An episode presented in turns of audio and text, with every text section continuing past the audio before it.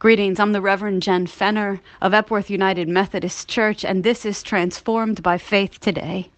We continue with 30 days of Advent and Christmas songs and reflections on the scripture and context of those songs. And today we focus on the beloved children's song, Burrito Sabanero. The song is actually originally titled El Burrito de Belén, or the donkey of Bethlehem, even though everybody basically calls it El Burrito Sabanero. The song was composed by a Venezuelan musician, Hugo Blanco, in the early 1970s. And the producers of Topo Gigio, a puppet mouse famous in Spanish and Italian speaking countries similar to the Latin American equivalent of Elmo, asked Hugo Blanco to produce this song for their Christmas album. The song talks about a little boy that's traveling on a donkey to Bethlehem to see Jesus. And along the way, the excited little boy encourages his donkey along with those strange human sounds we make to animals. In this song, the boy encourages his donkey, saying, Tuki, tuki, tuki, tuki, tuki, ta. Interestingly enough, others have come to suggest that the tuki tuki is actually the sound of the donkey's hooves clicking along as he travels. Hugo Blanco selected originally the singer Simon Diaz for the track, but the song wasn't that successful. The following year, Blanco re recorded the song with 14 children from the Venezuelan Children's Choir, which he renamed La Rondita.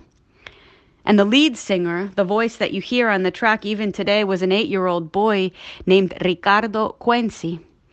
Interestingly enough, soon after recording that eight year old boy, grew up and was replaced by others, and Ricardo Cuenci never received any royalties from the song.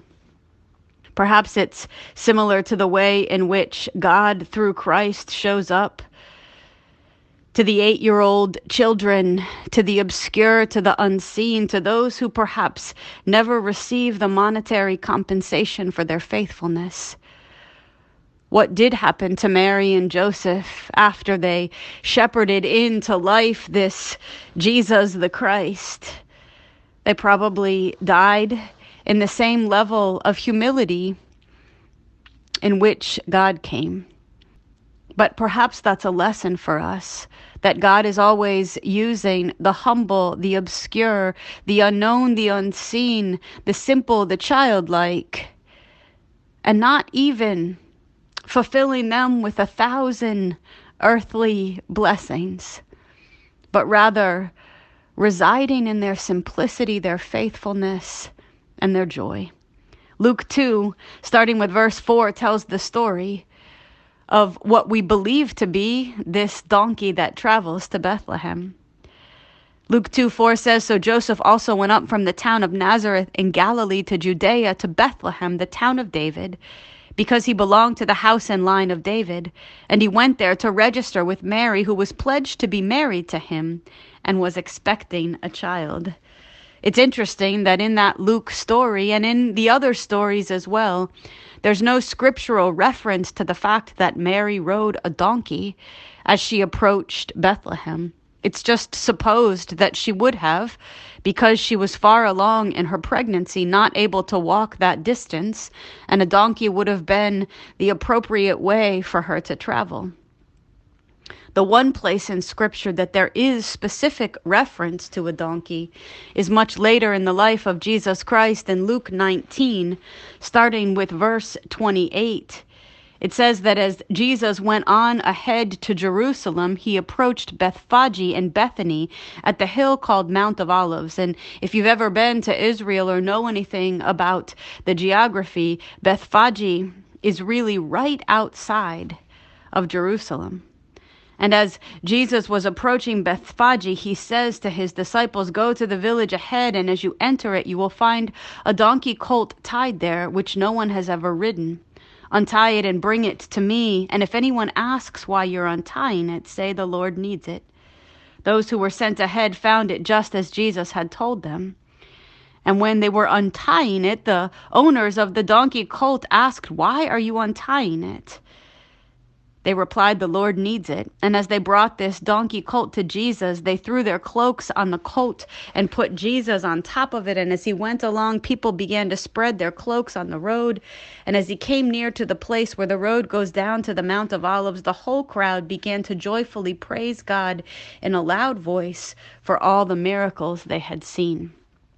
Mary arguably rides a donkey into Bethlehem, tired and dusty, overwhelmed, uncomfortable, riding as she's that far advanced in her pregnancy.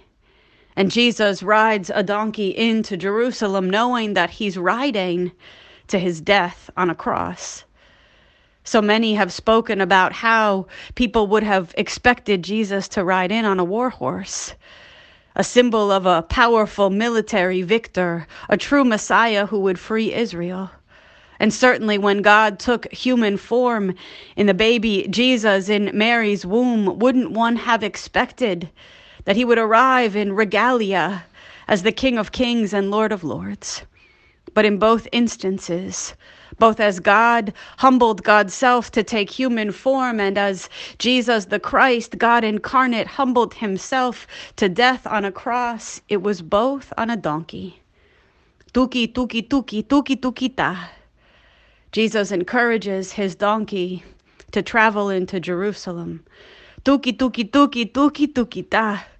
Mary encourages that donkey to hurry up and get to the place in Bethlehem where she can lay down and give birth to this child.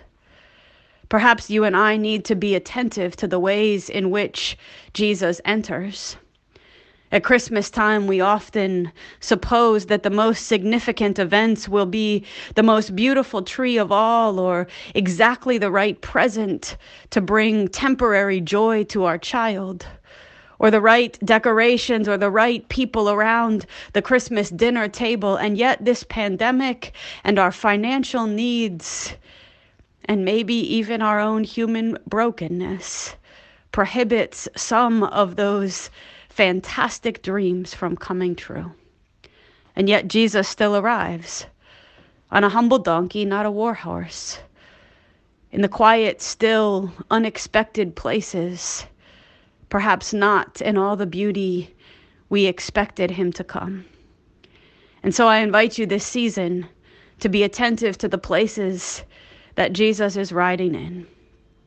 King Jesus on a donkey, faithful Mary on a donkey, tuki tuki tuki tuki tuki ta, sung the little eight year old boy who never saw any of the royalties of the song he made famous.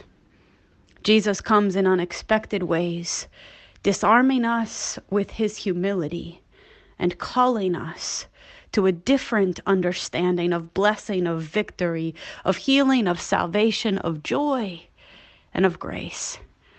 God, we're grateful that you don't follow our expectations. We're grateful that Christmas comes when it's not what we want it to be. We're grateful that you're not hidden in our feelings, in the beauty of the lights, in the best Christmas tree, or the most expensive present. We're grateful, God, that you come, humble on a donkey, knowing that you come to the deepest and darkest and most broken places within us. And we're grateful that you come, uncomfortable in the journey, in Mary's womb, jostled along. We're grateful that you come bringing us healing and wholeness. Give us eyes to see you in the places we least expect you, and give us hearts to believe that in the simple, the humble, the unacknowledged, the unexpected is the true power of your life in us. In Jesus' name, amen.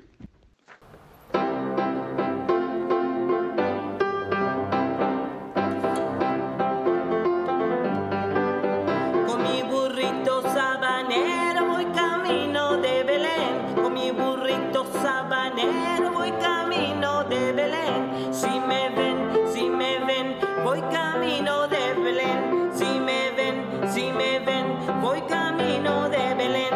En mi burrito voy cantando, mi burrito va trotando. En mi burrito voy cantando, mi burrito va trotando.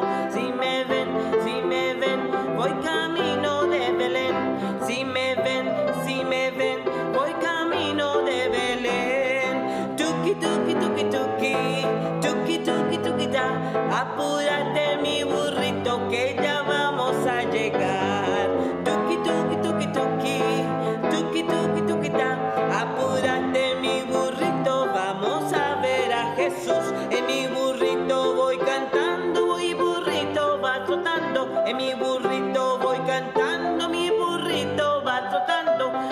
ven, si me ven, voy cantando.